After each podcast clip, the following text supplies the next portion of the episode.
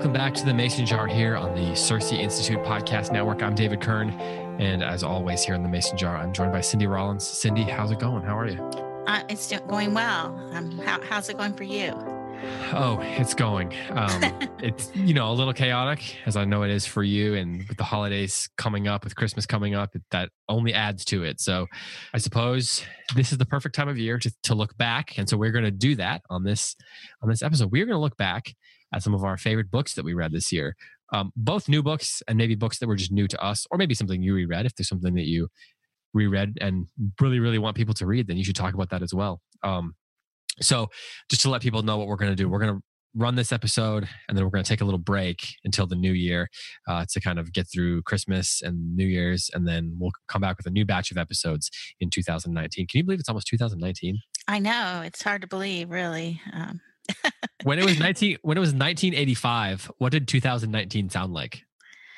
Yeah i mean it just didn't i didn't know for sure if i'd be alive at that point you know that was a long time in the future so here i am i'm still here. still kicking. Yeah yeah it's almost 2020 that's crazy.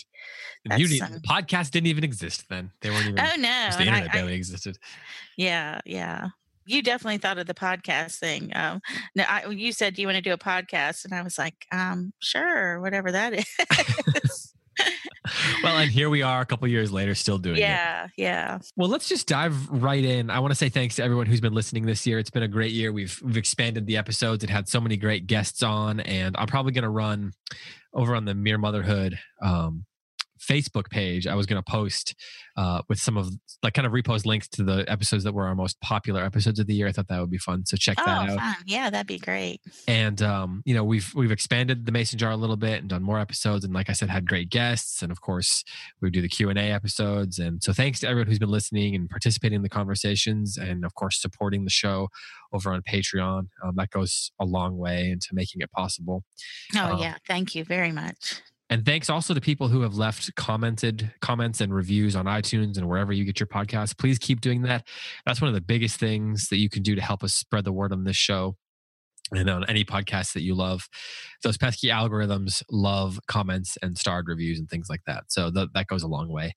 And uh, thanks to you, of course, Cindy, for for coming on the show and taking time out of your schedule. We get a lot of emails and comments about how encouraging you are. So I just want to say thank you uh, before 2009, 2018 ends and we jump into 2019. Thank you for uh, doing this with me. Oh well, thank you for thinking of it.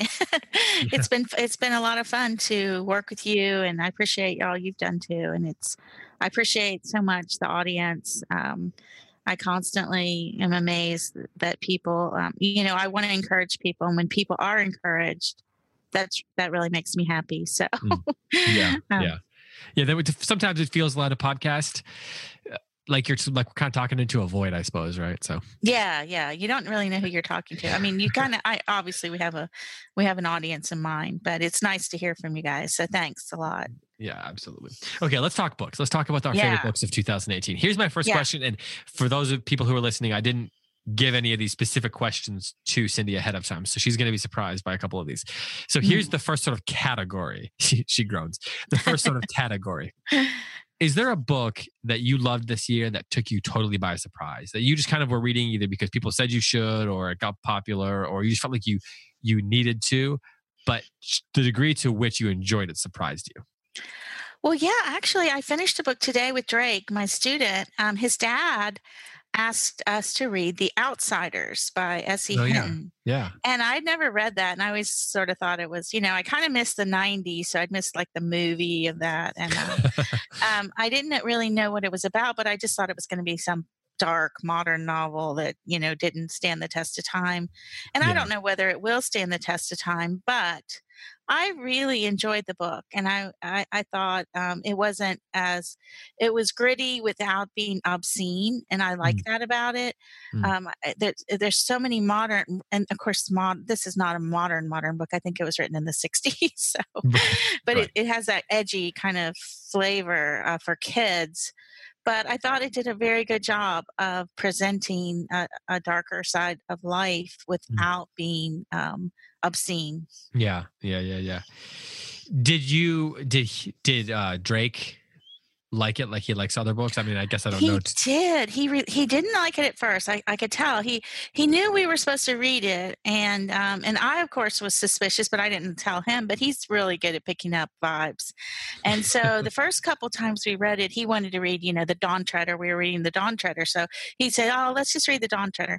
But I persevered, and um, oh boy, today he was really sad. Not only was he sad because um, spoiler alert, um, a character to dies in the book, but he was, you know, he's a sensitive kid and he really related to the main character, Pony Pony Boy, and um, and he really related to his nature, the nature of that boy, and Mm. and I, by the end of the book, I think he felt friends with all the characters. Mm. Mm. That's man, that's the mark of a good book there. Yeah. So, what age would you recommend that for if people want to look at that with their kids? Well, he's 12, and I was talking to his sister, and I said, Oh, you ought to read this book. It's pretty good. And she said, Oh, we read it in fifth grade. And I thought, Well, I think fifth grade's a little young for that book. I Okay. think that the kids would get more out of it as they're moving into middle school. Seventh, you know, seventh grade seems like a really good time to read that book. Hmm. Sixth grade, I could see for you know, you know, some sophisticated kids, and and maybe for some more naive kids, maybe um, eighth grade or ninth grade. Is there a book that you read that, not to throw anybody under the bus, I suppose, but that you were really looking forward to that didn't live up to what you were Ah. hoping? Uh, yes, there was. um, I read a book um, called The Alice Network that seemed like it was going to be a great book. It was about World War II. It was about a network of spy- women that went undercover and they were spies. And it had very high reviews, and a lot of people that I trust loved the book. I absolutely abhorred that book. I did not like that book.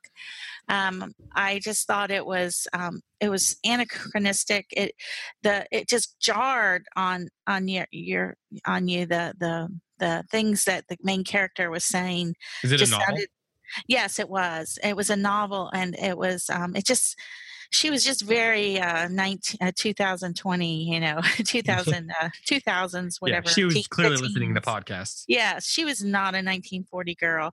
Um, it didn't come across that way to me, and it it, it jarred against me, and, and so I couldn't enjoy the novel a whole lot. And then I was not a fan. I think I, it's a well known fact now, um, at least amongst uh, some podcast listeners and, um, close reads people, that I did not like. Um, what's the Miss Pym book? The um, the Awakening Oh, of yeah. Miss Pym. that was not a favorite with me either. Same same thing. Miss Prim. It's Miss Prim um, that book uh, was like uh, it was presenting a beautiful it was just a very uh, it was a sketch of something that could have been uh, you know was a great idea but it just qu- didn't quite um, achieve what it was um, going for i thought it was great that the author was was reaching for these big ideas i don't think she reached um, i don't think the book um, achieved that but um, i Mm. give her kudos for trying How how many books did you read this year? well right now i'm standing at about 107 Hmm. Yeah Yeah, you're wiping. Yeah, you're but I did read, reread in the last two years all of William Shakespeare's plays. So, um, you know, those are not long books, and and they really um, they buff buff up your your your statistics. Yeah, we always talk about how when you got young kids, go ahead and count those those novels you're reading to your kids too. Those count.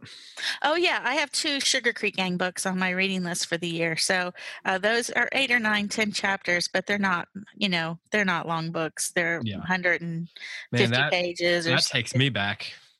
Yes.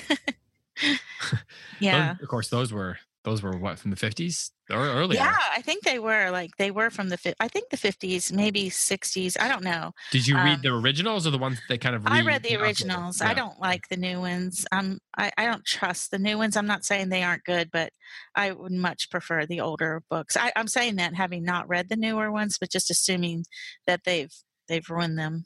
Yeah. Um. You sound a little bit like you're saying, "Get off my lawn." I'm just gonna say it. yeah. Stop prob- rewriting books. Probably justly. Um. Okay. So you read 100. You say 107? Is that what you said? yeah, I did. Okay. So So how many of those were would you say were fiction?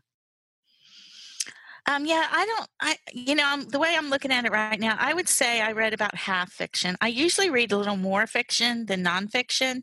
I guess if you throw in all the Shakespeare, maybe I read, um, you know, uh, seventy percent fiction. Okay. And and thirty percent nonfiction. But I've I've tended to read more nonfiction. Uh, of course, most of my reading aloud is fiction. A few mm-hmm. nonfiction books. Yeah, yeah. Um, what, was the best nonfiction book that you read this year? Well, I really, this is no surprise, but I really, really enjoyed um, Karen Swallow Prior's On mm. Reading mm. Well. Yeah. Um, I would say that was one. I, I started to read that. I picked that up to read it, and I was going to whiz through it and I liked it, the first chapter so much. I, I made myself stop and just read one chapter a day uh, so that I wouldn't read it too quickly because I wanted to enjoy it. Plus, I also only wanted to read um, what I'd already read and a couple. Now, I never did, I have never read Tom Jones. That's one of the books that she discusses, but I had a deep understanding. I'm not a deep understanding, but I had a, a pretty clear understanding of the book and what it was about, so I didn't feel too guilty and I didn't feel like pulling it out and reading it. But um, I did go back and buy um, the story, the 10th of December, that she mentioned towards the oh, end. Oh, yeah, George Saunders, yeah. Yes, yeah, I enjoyed that story very much and was glad I, since it was short, it was easy to read. But most of the other books I'd already read, so um, um, that was a book about reading that is well worth um, using as a guide to reading great books.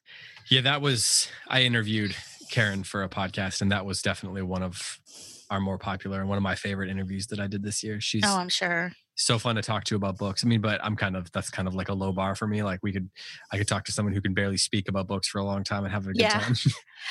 I I read two books. Another two nonfiction books that I read were by Esther de Waal. Oh yeah, um, one, those were excellent. Both of those, I could just read her all day long. Um, she the one was Lost in Wonder, which was about the habit of attention. Of course, she doesn't call it the habit of attention, and the other was Seeking God, which is about uh, um, like um, just a secular, not a secular, but a, a layman's Benedictine. I don't even know how to say that word. Mm, um, yeah, like the way of saying life, yeah. lifestyle. Yeah, yeah, uh, yeah. How, that. So I really enjoyed those two books, and I, I, have just bought another one of her books. I can't remember the title, but um, I, and I re, and I had um, borrowed Seeking God, and I and I went out and went ahead and bought it. Yeah, um, my mom, I believe, is a big fan of of her books. Mm-hmm. Um, so I never read her. I, am gonna have to add her to to my list. Yeah. Did you? Um, is there a book that you reread this year that you were reminded why either why you love it or you came to love a little bit more or something like that? A book that I reread this year that um hmm well I read I ended up rereading a lot this year and I'm trying to think of what book I reread that um, reminded me of um, uh, what would be that book? Huh. Oh, I reread for my book club The Vicar of Wakefield, which is a delightfully fun book to read. Um, that is kind of a surprising uh, Dickensian type story, but cheerful, very cheerful. Uh, Dickens, but cheerful. Yes, Dickens, but cheerful. So not Dickens. Yeah, yeah. And I read, um, uh, I, I'm reading my way through Dorothy Sayers by actually reading maybe one a book a year. And I, I read Strong Poison this year, which is mm. always a favorite. So, um, well, I was going to ask you about um, you, I know you like crime fiction, so I was wondering if you were, went back to any of the classic crime fiction, or if you discovered anything or uh, in that genre that, that you particularly liked. I did. I discovered um, this guy named Peter Grainger, and Grain is G R A I N G E R. I read the first book. It was like a free book, or it was a super cheap book from Audible, and I absolutely adored the book, and I don't know what the first one in the the is series is an called. accidental death. Yes, that would be an accidental death, and um, and then I read that the year before. But this year, I read every single one of the novels of his that had come out already um, after that, and I lo- I loved every one of them. I thought they were so well written. Um, when the first one, when I was reading it, I think I I may and maybe I talked about this last year, but I kept looking back at the um, to see page. yeah to see when it was published because i kept thinking well maybe this is a republication from a book that was written like in the classic golden age of uh, you know or you know at least in the 1970s but um no it was it was a new book and uh, they were newly written and they're very good So Peter Grainger, and that's the uh, is that dc It- smith is yeah the DC name Smith series? Yeah. Okay. Yeah. that's his detective Um, it's always great when you find like a new detective that you that you know you can trust most of the books and you can just kind of power through those. That that's great fun. And oh it is especially it for is. building a reading habit. Yeah, when I mean, I always remember the first time I read Dorothy Sayers. I'd run to Barnes and Noble when I finished one, and we weren't that close to Barnes and Noble, but it was. Then finally, I started buying like two or three at a time, and um, it was such a wonderful time in my life, book wise. um, okay, so if you had to choose a Mount Rushmore of novels that you read for the year, what would they be? In other words, you have to choose your four favorites. okay, four. Well, the first one would be "In This House of Brede" by Rumer Gooden or Godden, Rumer Godden, I think it is. Um, she has a book "In This House of Brede," which totally I've had it on my uh, my shelf for years, and I finally just picked it up and started reading it because it doesn't sound like it's going to be a very good book. It's about a lady, a prim. Um, b- career woman um, who leaves her career and, and becomes a nun uh, goes and, and joins an order in england and it just does not sound compelling at all it is an absolutely wonderfully beautiful book And who's the author again? uh, rumer r-u-m-e-r godden g-o-d-d-e-n um, and, and Hmm. it- it's called in this house of brede which is b-r-e-d-e and and i've heard more than one person say this but it's just absolutely excellent excellent um, it, it was it's very high on the top of my list of um, books that i'm glad that i read in, uh, in my life Hmm. and um, four. So four. Okay. Yeah, Ah, so there's one. yeah there's one. And you then said that one quickly, so you knew what you were. yeah, you- I knew that was pretty much the t- the height of what I read this year. I read um I also read some Anthony Horowitz this year. I read The Word is Murder as far as murder mysteries and I really enjoyed those. Um, so I think I will be reading more Anthony Horowitz. Um, you might he is um, a screenplay writer and the with the BBC and I think he did most of the Foyles Wars and maybe Mhm. some Midsummer Murders. So he's right up my alley. It would be hard for him to miss um, with me um, because that's what I like, and um, I enjoyed that very much. And uh, as far as novels, what else would it did? Of course, Shakespeare. yeah, that. Um, we're not going to count yeah. Shakespeare in the. no, no, no, no. Um, I'm looking through here, and of course, I I am curious to know if there's a um, Shakespeare play that. We'll have to come back to that. Was there a Shakespeare play that you were surprised at how much you liked this time through? Um, well, I'll get back to that. But yeah, Elizabeth Fair, that was another um, somebody somehow that got recommended to me. And, and these are like little English uh, escapist type of Miss Read type books. But um, I read her Landscape in Sunlight this year, and I really enjoyed that as far as just a novel that's fun to read and was my type of novel. Really, I didn't read a lot of novels that were. Um, and I love Alan Bradley. I'm a huge fan of his um, Flavia de Luce mysteries. Um, so uh, I read uh, the the latest one of those this year, and he hasn't come out with any more. But Alan Bradley, excellent, excellent writer, and very fun writer for people who like to read because he throws, you know, he throws all those little tidbits out to us and and helps us um, say, "Oh, I read that. I read that." it's kind of a celebration of other books as well. yeah, yeah. Um, okay, let's let's talk um, books for moms. I suppose. Is there a Mhm. book that you read this year that's kind of related to that to that subject, which I recognize is a pretty broad subject? yeah. You, despite it, you know, you interpret it however you like, or in whatever way was meaningful to you this year. But was there anything that fits into that catalog? Well, I did read Madeleine L'Engle's um, um, Crosswick journals this Oh, year, yeah, yeah. and they were very high up on my list of good books. Um, they were, um, I- of course, the the Summer of the Great Grandmother is was a little close to home because it was the year her mother um, was was living. It was the summer that her mother was dying, and my mm. and I read it during my summer. And my summer, my dad was also dying, mm. and um, so that was very much um, something that um, I felt like uh, touched a nerve and all of her books really if you just want to read talk, if you just want to have a conversation with another person who's gone through um, some of the things that you've gone through then um, um, that that's that's that was i thought a well uh, worthy a worthy um, book for that. I read um, no, uh, Karen Glass's Know and Tell, which of mm. course um, I think they said that it won the highest rated um, book on Goodreads that I read this year. Huh. So um, it has a 4.63 rating on Goodreads. Um, so that's what they said. They said that was the book.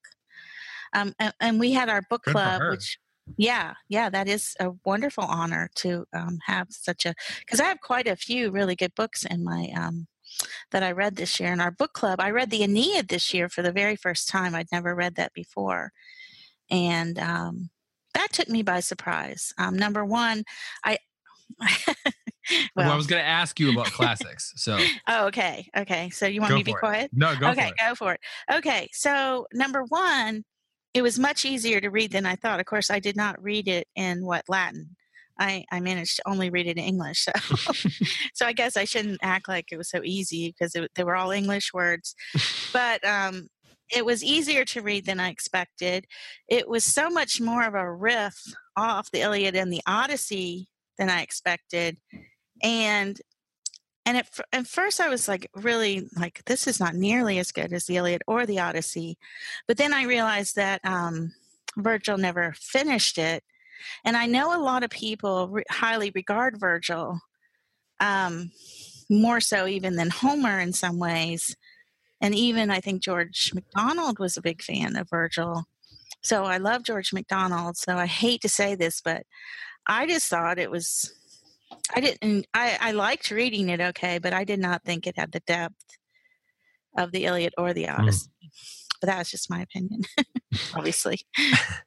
hey, a lot of around here, you'd probably have a lot of agreement on that from that perspective. But I don't want to, you know, speak for anyone else. Yeah, yeah, yeah. well, so what was the Shakespeare play that? Um, yeah. Uh, so I'm trying to think because I just had one of the plays that I reread. Um, that I thought, you know, I really like this play. Um, oh, I really like Henry VIII. Um, it's not mm. really, uh, a lot of people don't, it's not the high up there, but it's so fascinating. All the characters are characters you know from history. Uh, there's uh, Thomas Cranmer, there's uh, the Wolsey, there's that whole period of time, Anne Boleyn, obviously, and um, and they say that Shakespeare at that time was trying to, you know, give Elizabeth some legitimacy. So he made um, Anne Boleyn, you know, very, uh, very likable in the play. But mm. um, had Thomas Cromwell, if you've been watching any of the Hilary Mantel series, um, he's and he the uh, what is that? Uh, what is her series? The it, the BBC yeah. just put it out, but the books are really good. Wolf Hall. Yes, Wolf Hall. And if you get a chance to read Wolf Hall and, and the sequel, which I won't even, my brain will not, I know my brain will not know. um, those are excellent. But all those characters show up in Henry VIII, obviously, because, and, and it's just so fascinating to look at it from, you know, Shakespeare's point of view um, and say, oh, you know, he's trying to, he's weaving this web using all these same characters that we know from this story and that story in history. And he's using this play as a political move, which is kind of dangerous because um, so let's say he does a really good job of making Elizabeth appear legitimate through his play, but what if somebody takes over who isn't a fan of Elizabeth? And now it's off with your head. So um, it was kind of a brave thing to do in a way. I don't know if, if it was considered brave at the time, but. Um, knowing history, I would think, man, I'd be almost afraid to like throw my hat in the ring with anybody. but um, anyway, Elizabeth may have been dead already when he wrote this. But anyway, it was um, it was quite quite a good story. I always enjoy it. I've, I've actually never read that one, so I'll have to I'll have to do that.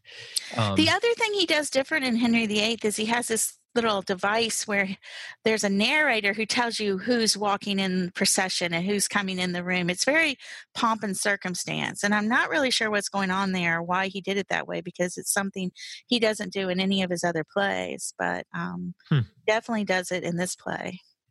Hmm. Okay. Um, is there a genre that you read, like fiction or nonfiction, say, that you read more of this year than you ever have before, that you are new to, or that you kind of dove into in a way that you never had before? Oh, that's a good question. You know, I the thing that is disappointing to me is that I I often dig into books that people recommend that are um, new, modern books, and they end up being kind of disappointing. Um, and and that's happened to me a lot with um, um, I'm I tend to I will be I am one who will read self help self help books um, just because I find them interesting.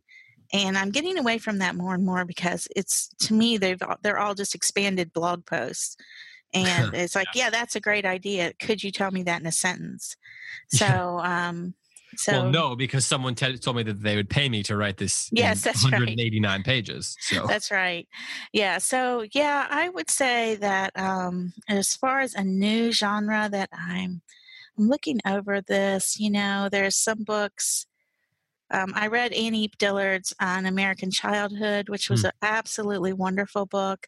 One of the kind of fun things is right now, and I'll I don't know how soon people are going to get this, but I'm reading, uh, and I'm not really reading. I'm listening in the car to a book that Netflix Netflix Audible gave away free, which is called The Christmas Hirelings, and it's um, it's the the voice is Richard Armitage Mm. who so he has a very beautiful first he has a beautiful voice then he does voices very well he he really brings the characters to life and you don't say when he's saying when a girl is talking you're not cringing like oh my goodness it's he doesn't try to make them girly girly but you know you you get the gist of it without cringing um, but this book, it's as if Charlotte Mason almost wrote it. Um, all the characters are doing things, you know, even at one point, and it's it's an older book, and I haven't looked it up yet. But if you're if you're still around and it's Christmas when you are listening to this, you might want to get a hold of this book, The Christmas Hirelings, because if you're it just so um, I'm almost positive the author was familiar with Charlotte Mason's writings and was kind of promoting that idea in some of some of this story. Um, so, and then there's other books that have been like that too, where you're reading them and you're thinking like, a, and that's where American Childhood by Annie Dillard comes in. Um, Annie Dillard had a very Charlotte Mason education growing up but when you read the book you you see it um, and so many writers did and two things happen in the lives of these writers and i like to read um, books about writers but the one is that of course most of the writers that you read about are readers and the other surprising thing that I found that many, many writers are when they're growing up is that they dr- they draw a lot. They drew or they draw. Um, they spend their time observing um, in that way that drawing allows you to do. And I've just seen that over and over again this year, and I've been fascinated by that concept that um, drawing is something that really prepares you to be observant and to um, to give your attention to things. And and mm. it's really no surprise that people who are writers would would be obser- observers. Hmm. Yeah. I think when you read, uh, well, I've read a lot of poetry this year and a lot of books on mm. poetry this year. And you think you, that's one of the things that you really begin to see is that the great poets are almost what makes them great. I mean, they have a way with words, but what they're also doing is they're just seeing things. Yeah, they act. They, yes, yes. They have the eyes to see things that not everyone sees. Yes, they do. The the the the observation and attention are are two, um, and and the things that in a way that that's what the internet is kind of stealing from us um, so mm. those are those are some serious ramifications for um, you know what what am i doing with my time what am i not doing you know maybe maybe i'm not staring at the stars mm. um, you know Yeah. It doesn't have to be maybe I'm not cleaning my bathroom. So what? Yeah. but are you staring at the stars? Yeah, yeah. I'm sure. Do you? Th- I bet in like 1722, people were like, "Did you sweep our dirt floor, or were you staring at the stars?" It was people were complaining about people looking at the stars then too, instead of doing things. So That's right. That's right. There's always something to distract us from the stars. Oh, true, true. Uh, yes, we are distractible people, and I, I think it's the people. It is, it is the people that are able to to wheel in their attention and focus it that that really um, are the ones who are able to turn around and give back to us through art, through poetry, through writing.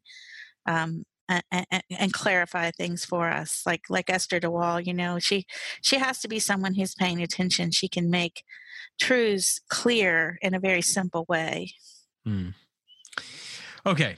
Here's my final, I guess, as a pair of questions. Um, there's a little bit of time till Christmas still when this airs, and Amazon, we have all discovered, if you have Amazon Prime, discovers things pretty quickly. So let's say people are looking for um, Christmas gifts, books wise, and um, there's two categories of, of Christmas gift that I'm curious about here.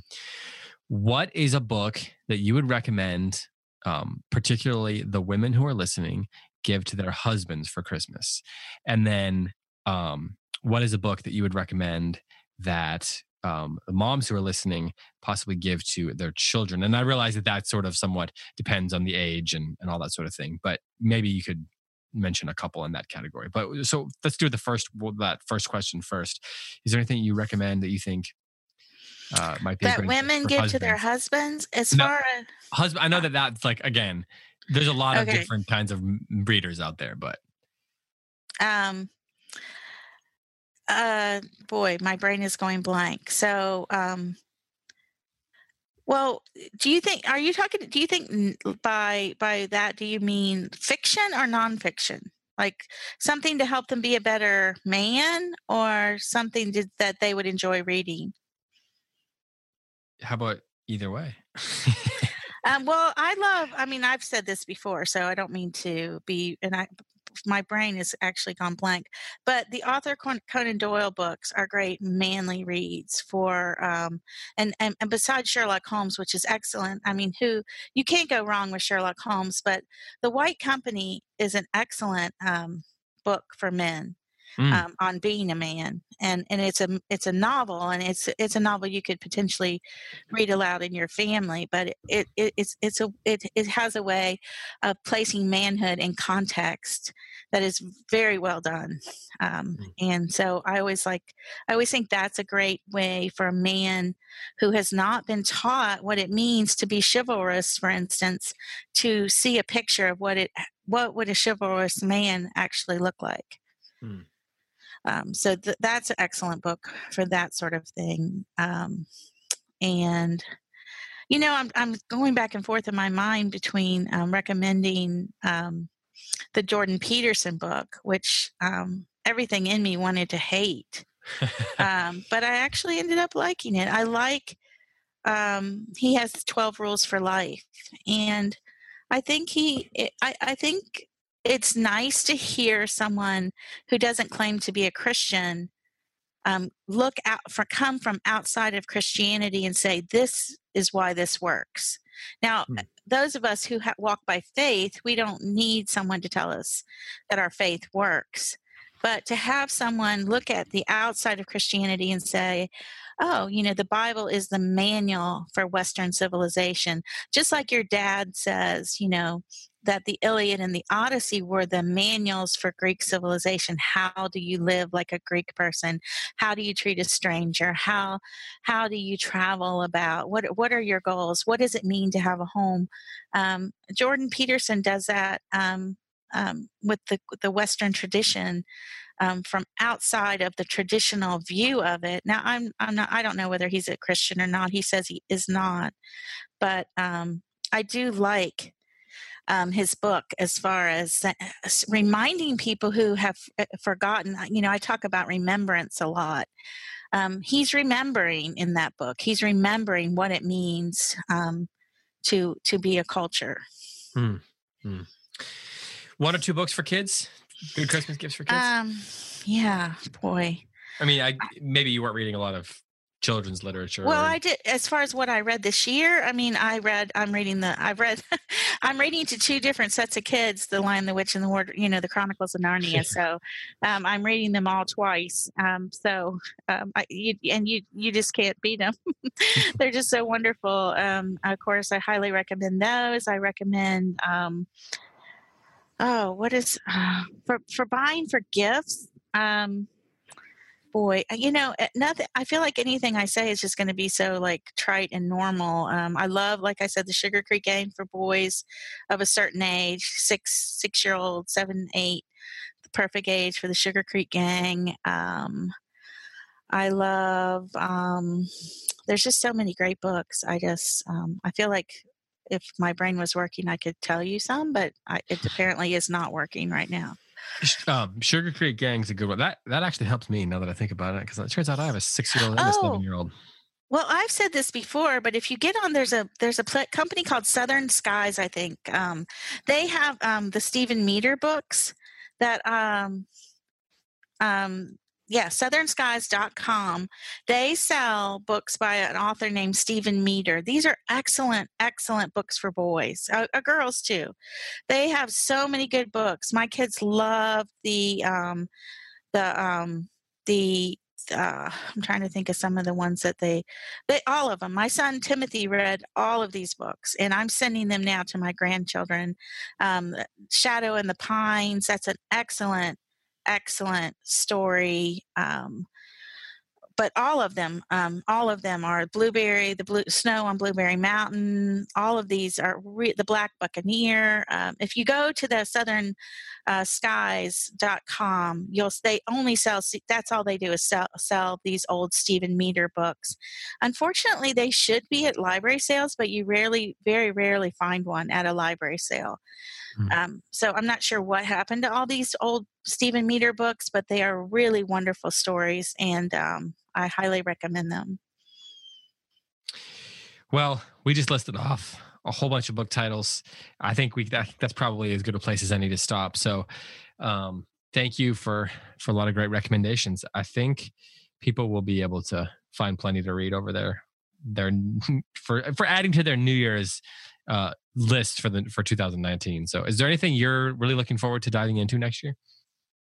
Oh no. Well, um, you know what? For some reason, I don't know anymore. I am so tired. Um, I have taken on a project with my grandkids this this last week where um, I must be the sugar. I think it's the sugar. I have.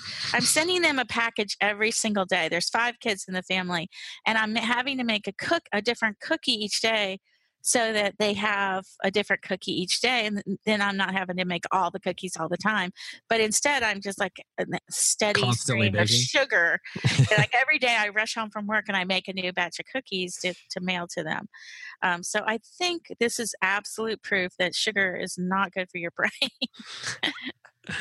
um well, then I guess we got to let you get back to baking, right? Yes. Sugar so, cookies today. Nice, nice. Uh, well, happy baking. And uh, uh, merry christmas to you. And again thank you so much for for doing the show and to everyone who's listening. If you have books that you want to tell everyone about or that you recommend for gifts please do that over on the uh, the facebook page on the mere motherhood group.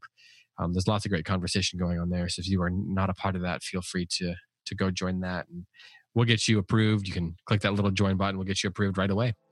Um, all right. Well, that's it. Thanks to everyone who's been listening this year. Thanks for a great 2018 here on the Mason Jar. Yeah. We'll Merry Christmas. yeah. We'll be back in 2019 with a whole new slate of episodes, new questions to answer, new guests, new books to talk about, um, and of course, plenty of uh, conversation on Charlotte Mason and classical education as always. Happy New Year uh, and Merry Christmas to all of us uh, here at the CiRCE Institute and the Mason Jar. We look forward to talking to you in the new year.